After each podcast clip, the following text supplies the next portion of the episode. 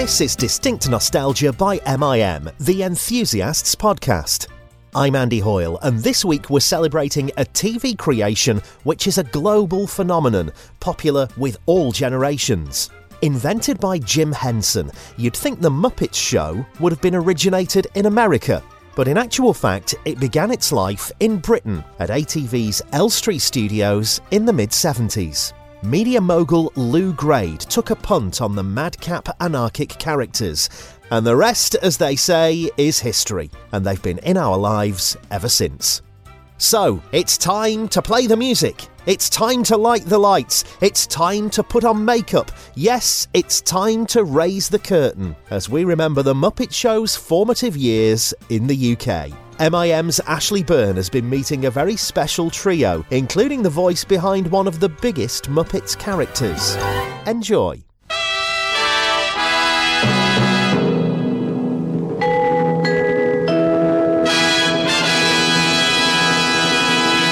It's the Muppet Show with our very special guest star, Mr. Steve Martin. I particularly remember the Steve Martin show because in England, none of the crew knew who Steve Martin was and did not get it at all. And they all say, Oh, he's not funny, is he? He just comes on and he does this thing with balloon animals and then he. Why did they get these people? Why can't we have somebody famous like Matt Monro? We get all these American people over here, but we don't know who they are. And of course, Steve Martin went on to become incredibly famous, and the Americans knew him and was absolutely brilliant, but they just did not get it initially. That's true. I remember our floor manager, Richard Holloway, was actually angry that Steve Martin was there. He just he was incensed that, that somebody so unfunny would be there. And then I think within three or four months he had somehow come around and he was walking around saying, Yes, but can he make balloon animals? it just took a while to soak in and, and then everybody loved him. in those opening titles, of course, it ends there with your character Gonzo, doesn't it? Blowing the um, the hooter at the end. Yeah. Hello, uh, I'm Louise Gold, and I joined the Muppets on the second series of The Muppet Show. And I was 20 years of age and had never done any puppets before. That was 1977. Was it? Yes, just okay, reminding you. that was 1977. okay, Dave, tell us tell us your connection. Hi, I'm Dave Goelz, and uh, I was one of the performers on The Muppet Show, and um, I'm still around, still doing it. And you were Gonzo, is that right? Yes, among others, yeah. Absolutely. So I've got the chance. I'm actually talking to Gonzo. Fantastic. you, you don't realise how important this is as somebody as a little boy who's about five at the time. all right, all right. it's really important. I'm talking to Gonzo. Fabulous. Thank you. Um, Joe, then.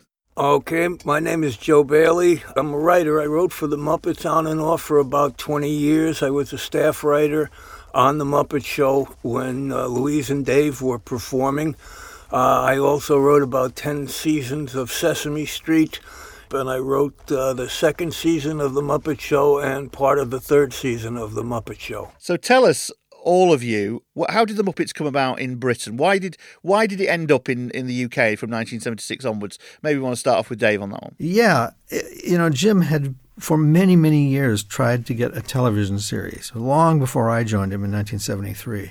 He and Frank would lug boxes across town. Jerry Juhl, the head writer, would go with them. Don Sahlin would sometimes come along, and they would crouch down behind pianos at ad agencies, and they just couldn't get a series. And we were really close in 1975 because George Schlatter, who was the producer of Laugh-In, in America, proposed that we co-produce a series for and pitch it to CBS. So I wasn't involved in the tape, but Jim made a demo tape, and um, CBS passed.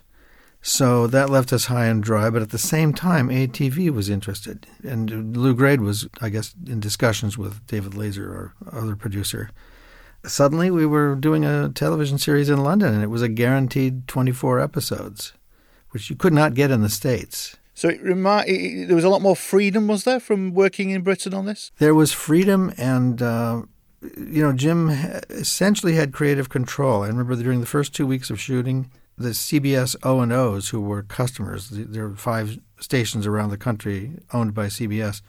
their representative was there watching us, and and uh, Jim was so stressed out that he started smoking. But he started smoking when he stopped as soon as they left two weeks later.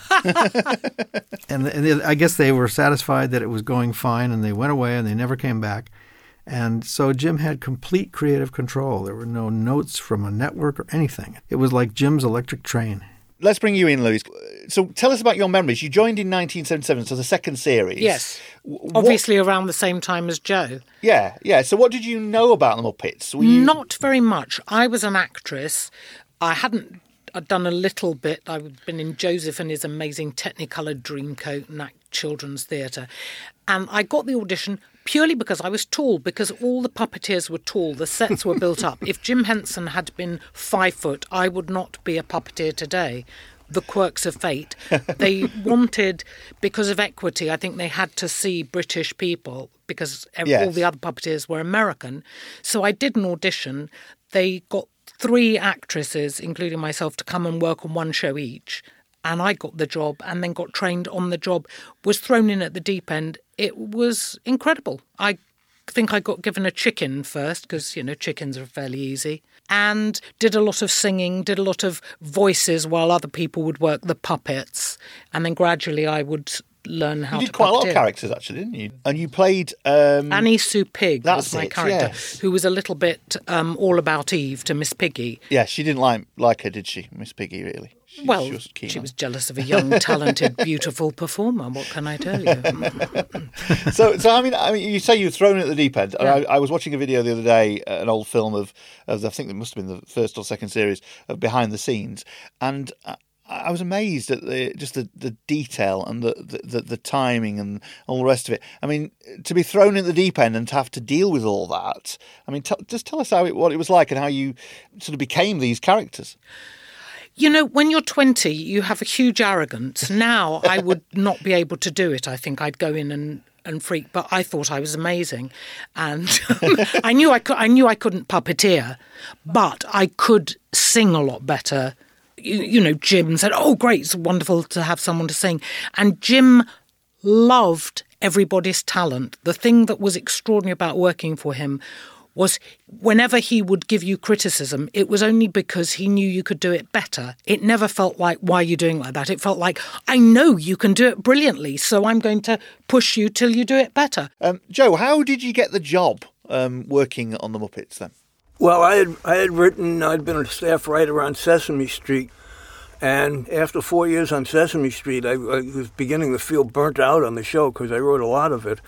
So uh, I told the executive producer during a hiatus that uh, I had to take some time off. I had to go write something else. And I wrote a letter to Jim Henson saying that I had, you know, officially resigned from Sesame Street and I had a few ideas for the Muppets and maybe we should talk. And uh, the next thing I know, I was in with a meeting with Jim, and the show had been on the air for one season, and he asked me to write some audition stuff. So I wrote him uh, an audition script with everything but the guest stars in there, since I didn't know who the guest star was going to be. And he said, "What are you doing next?" So I said, "Well, my wife and I are going to Antigua. It was February. We wanted to thaw out." So we went to Antigua. We were there for two weeks. And I came back from the beach on a Sunday night, and there was a message from Jim Henson. Call me. So I called him on the phone, and he said, Where are you? I said, What do you mean? He said, We're having a writers' meeting tomorrow. Where are you? I said, Jim, nobody hired me. he said, Oh, okay. How soon can you get here? And I managed to catch a commercial flight a couple of days later, and that's when I found out that I had the job. they used to say that, that the Muppet Show backstage was like the Muppet Show only with people, and a lot of it was was really like that. But it was always fun to work with Jim, and you know he was one of those guys. If he believed in you, then he gave you your head, Yes, yes. and uh, you know he he created these wonderful little worlds, and and if you could live in that world, then it was just fine. Let's turn to Dave then. Dave, so, Dave, how did you become Gonzo? How did you get the part of Gonzo? Well, uh, I think Jerry Juhl had the idea for this character who was a real loser, and he did these awful acts and thought they were high art. And uh, so Jim chose that puppet from the uh, the pile of puppets that we had in New York, and Jim had actually built that puppet years before. and he asked me to try it, and so I did. And the whole first season, I was I played him in a very downcast manner because I was so insecure. This was my entree into show business, and I I was learning from zero. You know, I showed up at the Muppet Show and. Uh, and I had to learn how to be a performer more than even being a puppeteer. Being a performer was difficult, so I can I held him in tight. I I was very inhibited in my performance, and uh, eventually I loosened up, and and then he got very exuberant, and then by the time we did Muppet uh, Christmas Carol, uh, he became very soulful. You know, Jerry Juhl wanted to get Dickensian prose into the show, and he asked me if I if I would be willing to have Gonzo perform Charles Dickens so that we could get that language into the uh, movie. And it was a real nice thing because it sort of coincided with my growth as a person and uh, it added another dimension to Gonzo. And so now he has all all three of these things. He has the, the loser thing, the discouragement thing, uh, exuberance, and he also has a soulful side. So it was really really nice to f- a way to flesh out that character over the years. What is Gonzo? What is he? I, I'm not sure. I'm not sure. He doesn't know. we we don't really know. We did uh, a piece in Aspen, Colorado, where the Muppets went camping with John Denver, and there was a scene around a campfire at night when a man eating chicken invaded the campfire, and everybody ran away, but Gonzo ran after it. and they said, "Be careful, Gonzo. That's a man eating chicken." And Gonzo says, "I know, but he doesn't eat whatever I am." That's so great. So basically, Gonzo, uh, the character, evolved with you as a as a performer. Absolutely. And this was because of Jerry Juhl, I think, because we were together over the years, long after the Muppet Show, it kept continuing. And we even started giving talks at, for various organizations about character development. And we used Gonzo as an example of that.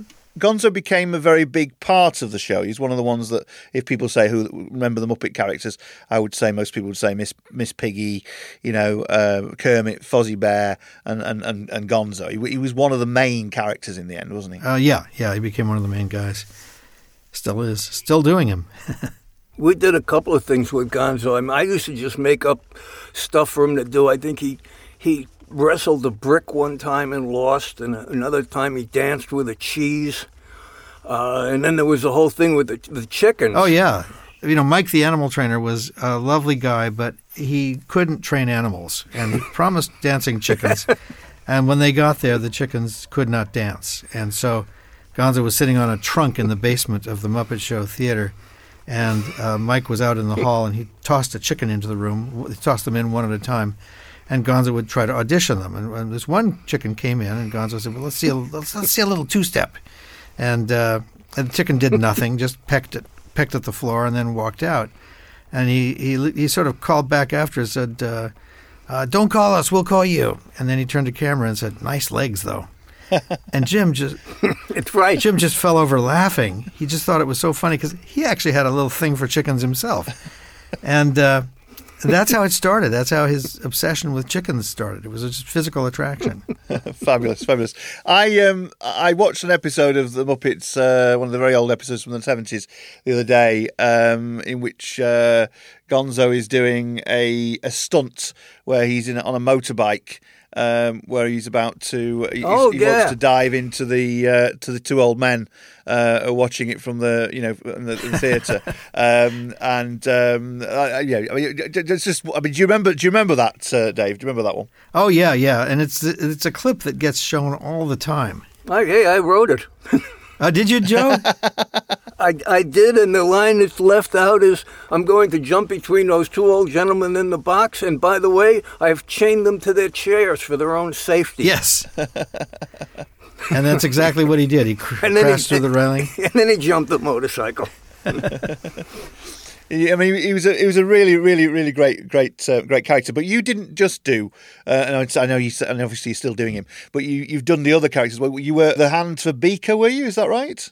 No, I did Bunsen Honeydew, the scientist. Oh, right, okay. Richard Richard Hunt performed Beaker, and it was interesting. We did the first season without Beaker. We, there was no assistant, and it wasn't very funny. You know, I, I couldn't. Bunsen just introduced these in, these inventions that were stupid and they didn't work right, and uh, it wasn't all that funny. And I really felt egg on my face. And then uh, during the interval before second season, Jim did a little sketch of Beaker, and I think John Lovelady built Beaker. And once Richard Hunt started performing him, now he was always a victim of what whatever went wrong in Bunsen's experiments, and uh, that's that's what made the bits funny was Richard being there. Yeah, there's one one episode I saw where Beaker was singing actually some kind of romantic song from the 1970s. Oh Uh, my well, God! He, he wasn't really singing; in, he was singing in Beaker mode, if you know what I mean. But he was. Well, I I would I Yeah, would that's- recommend you uh, go on YouTube and watch Danny Boy because Okay. that was That's the one. it was performed by Beaker, who can't really speak, no, uh, the Swedish chef who speaks Swedish, and um, oh, an- Animal. And- Right. and all Animal could do was just repeat Danny Boy all over, over, over and over again, and it is hysterical. I mean, me telling you about it is no good. You have to see it. It's one of the most beautiful things I've ever seen. it is. definitely look at that later. Um, but Beaker was an it was a was a was a character that stands out for me as a kid. I don't know why. I mean, he was just daft. He was a really daft character. But there's something about Beaker that I always look forward to the to that to that those scenes with, with with Beaker. And the other thing I always look forward to, which I think everybody tends to look forward to, was the was the two old men, the two old old chaps, and what they had to say about. You, you knew you knew what they were going to Oh, say really, yeah. but every week. But it's um, re- repetition was quite a good thing. Yeah, when they started out, Jim did Waldorf and um, Richard Hunt did Statler. Actually, in the very beginning, there was a pilot we did where Jerry Nelson was Statler and Jim was Waldorf. And um, Jerry sat out the first season because his daughter was ill in New York, so he didn't come to London. So Richard did Statler. And uh, after Richard passed away, Jerry took him over. And after Jim passed away, I took over uh, Waldorf. And it's so funny because I don't feel that I own Waldorf. I feel like I'm just filling in until Jim gets back. Right. Yes. So, so going going back going back to the that period in the 1970s uh, when it, it launched in the UK and it became a you know a big hit in the UK. Can you can you remember, Dave? That it it being such a big thing over here, do you remember the response that, p- that people you know had to it? Oh, I have a story about that. I uh, during the first season, I lived in the town of Harpenden, northwest of London, and on Saturday mornings, I would go over to this bakery and have coffee and toast, and read Rolling Stone or something. And I really enjoyed it. And the, the bakery ladies behind the counter were were very motherly. They they they took me under their wing. I was this this uh, American fellow who worked for uh, some something called the Moffats or something like that. That they didn't know what they were. It was some sort of a TV show, and they were very nice. And it was a peaceful thing. And I used to love doing this. The second season, I came back and I opened the door to go in there, and one of them saw me and pointed at me, and she nudged the girl next to her and pointed at me, and all of a sudden they were they were just giggling like schoolgirls. Uh, they and, you know I went in and I had my coffee and I, while I was eating I realized every time I looked over at them they were pointing me out. And then and then I noticed that people in all in the, this whole room that I was eating in were all looking at me. And I felt very uncomfortable. And uh, when I went to pay they asked me for an autograph and I'd never done an autograph before so it felt, felt really strange to sign my name and have somebody keep it um, but I never went back there I never went back because of the scrutiny. I just thought, oh, this is so uncomfortable. I'm, I'm working now. I'm not just relaxing. I'll tell you my one of my favorite 70s in London stories with the Muppet Show. In in 1977, for some reason, England was going on strike. Everybody was. Some days there was no milk. Some days there was there were no newspapers. Whatever it was. I mean, it wasn't my country, so I wasn't involved. But the electrical workers union, to show their displeasure, would cut the power to large chunks of England. And they actually put out a press release saying that as long as the Muppet Show was on television in the UK, there would be no power cut. so I would watch the show, and it went on. I don't know, seven thirty to eight o'clock. And I lived in downtown London. I had a, I had a, a flat near Regent's Park. And as soon as the credits start to roll, I would go over and look out my window, and 60 blocks of London would go black. but when the Muppet Show was on, everybody had shoes. But that was true. I mean, it was amazing to see street lights, uh, traffic lights, building lights, everything just boom, black. Distinct Nostalgia is made by MIM. and MIM has a brand new comedy panel show on BBC Radio 4 called The Likely Dads. We worked out a system so you can set up a cot like a hamster cage. So we used to put a water bottle on the side, have the food at the bottom, and then just let the kids take care of themselves. And um, You know when it's a different father and you're slightly older than the rest of us? It's like Victorian times. The Likely Dads, hosted by former Blue Peter presenter, now dad of twins Tim Vincent, and starring Russell Kane, Mick Ferry, Jonathan Kidd, and Sean Hegarty, is available now on BBC Sounds. The extraordinary thing about the show, which went out, I think it was a Sunday early evening, but the pitching of it was not for children. It was not offensive, it was not political, it was not blue. But it, also dealt with very adult things in a way that. So it was real family entertainment.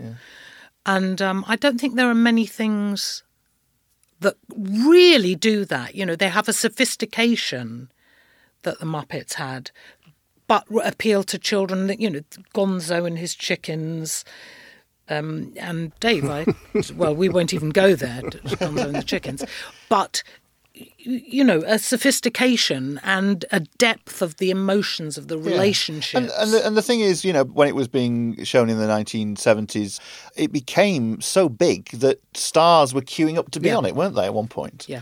I mean, literally, you, you know, the guest star was, you know, it was really important to the show, wasn't it? Oh my goodness! And we had everybody. Bob Hope, Julie Andrews, George Burns, these Shirley Bassey, I extraordinary think, Shirley like Bassey, yeah. extraordinary stars. I mean, I was meeting these every week. it was just absolutely amazing, and they all loved it. And Jim um, worked with them all so well, directed them so well, and and they never they worked with the puppets as though they were creatures. They Yes. were real, living beings. What I noticed from them compared to stuff that's made today, just Yeah. generally, not just the Muppets, but any, anything, is that um, we were saying earlier on about the freedom and, and all the rest of it. But Yeah. there was a great deal of, you know, there was a, a sort of um, a rawness about them as well, in the sense of yes, they were done really well, it was very creative and all the rest of it, but it didn't feel slick, if you know what I mean. Yes, I think in the best possible way because it was it was huge fun and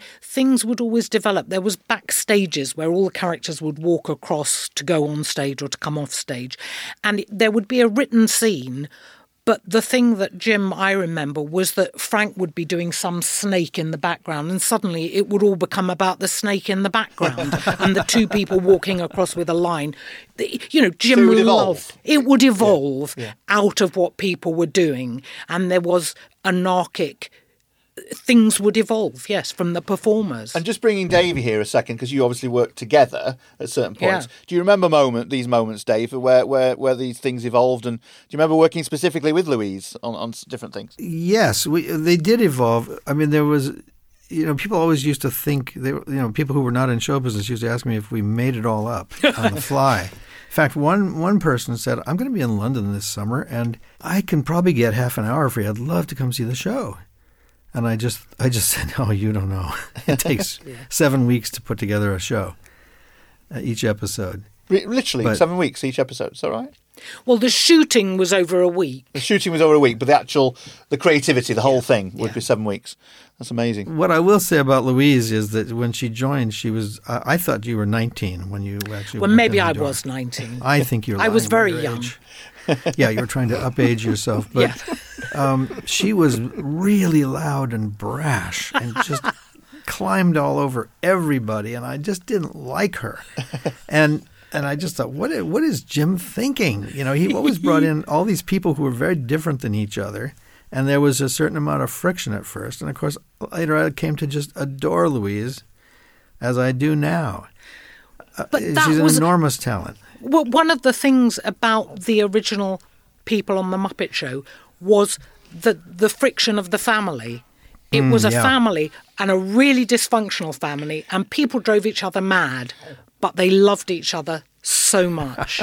Absolutely, that's fantastic. Well said. So, so just going just going back to the ATV days, well, any days really, but but you were telling you were saying how long it used to take to make these um, these these episodes. So be, I mean, yeah, you were a week maybe filming and whatever, but uh, seven weeks in the, in the, in the, in the making in terms of actually turning everything round. Just tell us a little bit about that. What go, you know, people think of puppeteers, yes, somebody with a hand up, somebody, you know, up a up a puppet or whatever, and a voice and all that kind of thing, but you know there must have been, even though it was fun, there must have been incredible pressure as well. Oh yeah, I mean, as a beginner, it, I really felt it. I was exhausted on weekends.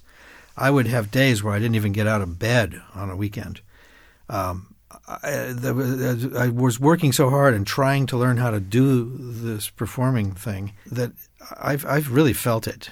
Um, but at the same time, we did a lot of fun things. I mean, like I think uh, during the week, like on, I think it was Wednesday nights, Joe and I and a few other people used to drive to London, 25 miles, after working all day, to go to a Mexican restaurant because we missed Mexican food. And there was a place in Sloane Square we used to always go. And the taco, the chicken tacos still had the pin feathers in the chicken. It was not good.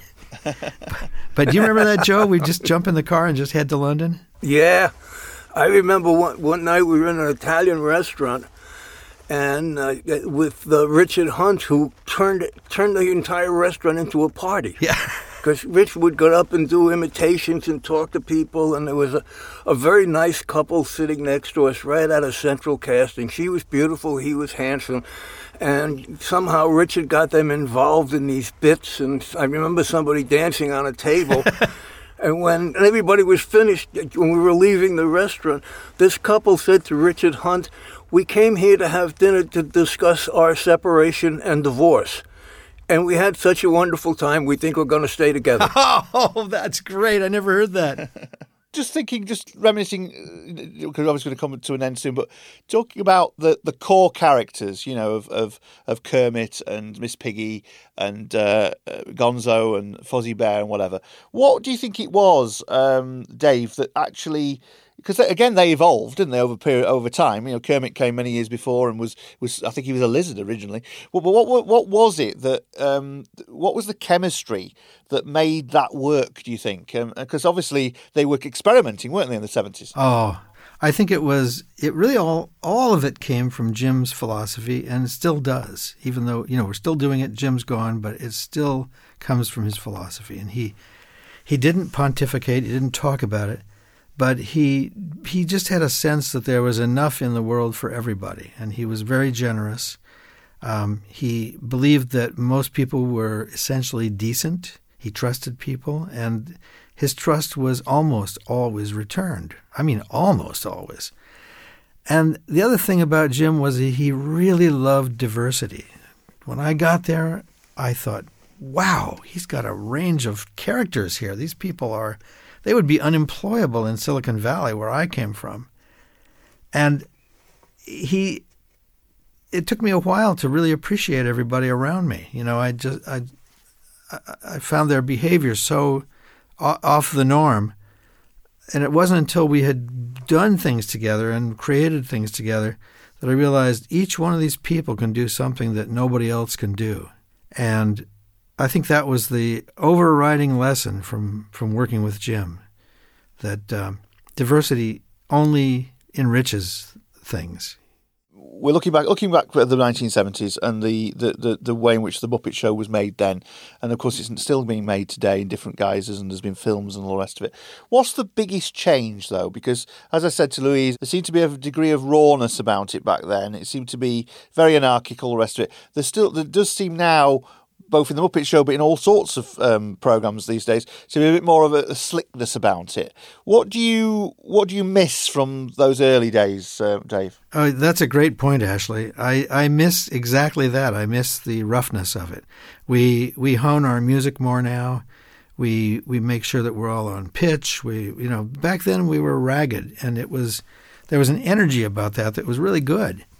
Um, we we tend to try to over polish things. I think now, but I must say uh, that the the performers that we have now doing Jim's characters, Frank's characters, Richard's characters, and Jerry's characters are utterly committed. They all knew the person they got the character from, and they are committed to preserving that character in the spirit that it was created. So, what's the legacy of that period in the UK when the Muppets was being filmed at Elstree? What what did that do for a for, the, for this franchise, which which everybody you know every I don't think anybody ever tires of the Muppets. I don't know anybody who's ever slagged the Muppets off and said it's awful. Everyone well, loves the Muppets, yeah, but you have to remember, and someone the job I'm doing at the moment, uh, suddenly Muppet has become a not a swear word, but a derogatory to oh you Muppet. So that's not the best legacy, but that is you know that word has come into the English language Yes, as no. a term. But I think that there's huge affection. Um, Dave was here at the O2. Yes. And the feeling of people seeing these characters that they have loved. And seeing them live, it was just extraordinary. The love and affection for these pieces of, yeah. you know. Well, everyone treats them as real. Yeah. they're Oh real. yeah, And people. uh, It was a really warm welcome, and uh, we did three shows there. And, and about a year ago, I, w- I appeared at the Albert Hall and sang uh, Gonzo's song from the Muppet movie, which was "I'm going to go back there someday." And people in the audience were just sobbing. I was one of those people sobbing, Dave. it was extraordinary because Gonzo is real. Absolutely. Gonzo is you, and Gonzo is. Can you remember going back to your characters? Yeah. Can you still do any of those voices? Um, Annie Sue. Yeah, do any Sue. Yes, I'm really excited to be here. This is the most wonderful thing I've ever, ever done being on the radio interviewed. It's fantastic. And you want to be just like Miss Piggy? Yes, I do. I think she's so clever and so talented. And for a pig of her age, she's just amazing. fabulous, fabulous. Joe, let's bring you in then. So, what do you think is the legacy of the Muppets then? Well, it, uh, it, you know, it's funny. It was it was it was great to work the show. I was thinking because one of the reasons is we didn't have to work blue and we didn't have to work political. So it was it really was universal entertainment. I mean, those those characters to me, Kermit was always every man. He did everything by the books, and the ceiling fell in on him. but at the end, everything worked out because he was because he really was a you know every man. He was a decent person, and and that kind of humor. Uh, I mean, you can look at all Laurel and Hardy movies that were made before I was born, and it's still funny. I mean, there's just a kind of a universal humor that's out there, and Jim tapped into it. So, Dave, as a treat for somebody who say grew up watching the Muppet Show, can you do me a bit of Gonzo? Can you tell me what Gonzo makes of it? The fact that he's still around after 35, 40 years. Oh my God, I've had work. I'm telling you, I've I've, I've been in the shop a lot of times. Dr. Gutnick works on me. I've had my nose lifted. I've had you know everything fixed. Everything's been lifted. fabulous, fabulous. Thank you, guys. Thank you, uh, Louise, Dave, and Joe, uh, for talking to us and reminiscing uh, about the Muppets today. Thank you very much. Thank you, Ashley. That was really fun. Goodbye, goodbye. Distinct Nostalgia is produced by MIM. And still to come this year from Distinct Nostalgia. Most of us actually thought you were called Juliet Bravo. yes. I know. Yes. I still get fans writing to me, dear Juliet. Yes. You know. it's bizarre, isn't yes, it? yes. Which You know. that no one realised that would happen because, of course, it was the call sign. Join Distinct Nostalgia as we dig deep with exclusive interviews, reunions, and special documentaries to celebrate some of the legendary shows we grew up with. Now, in, in Only When I Laugh, you were you were a young heartthrob in some respects to some people, I'm Well, I sure. was the only young one, so I suppose I had to be the, the heartthrob. What kind of what kind of feedback did you get from, from that part from the public? Um, I- it was immense. It, it was quite incredible when you think about it. In those days, there were only three or four television channels. So we used to get 19 million people a night watching it, which meant that's a third of the country. When I walked down the street the next morning, one in three people would have seen me on television the night before, which was strange in one way. I used to walk down the street looking at the floor. You do Rosemary for us? Hello, hello. Oh, Hong Kong Phooey. Everything was always rhyming. We'll be telling exclusive stories as we meet not only those who brought us joy on the screen, but also the directors, producers, and writers, the talented creatives who made it all happen. How, how long did How We Used to Live go on for? 1968 until about, I suppose, 1998, but then there were repeats uh, because of the national curriculum mainly, otherwise, it might be still going now. Just some of the gems still to come from Distinct Nostalgia. And don't forget, you can keep in touch with everything we're doing by following us on Twitter at distinct underscore by MIM or at MIM Productions or by going to madeinmanchester.tv. Tell your friends and do let us know about any ideas you may have for docs, shows, or reunions. Bye for now.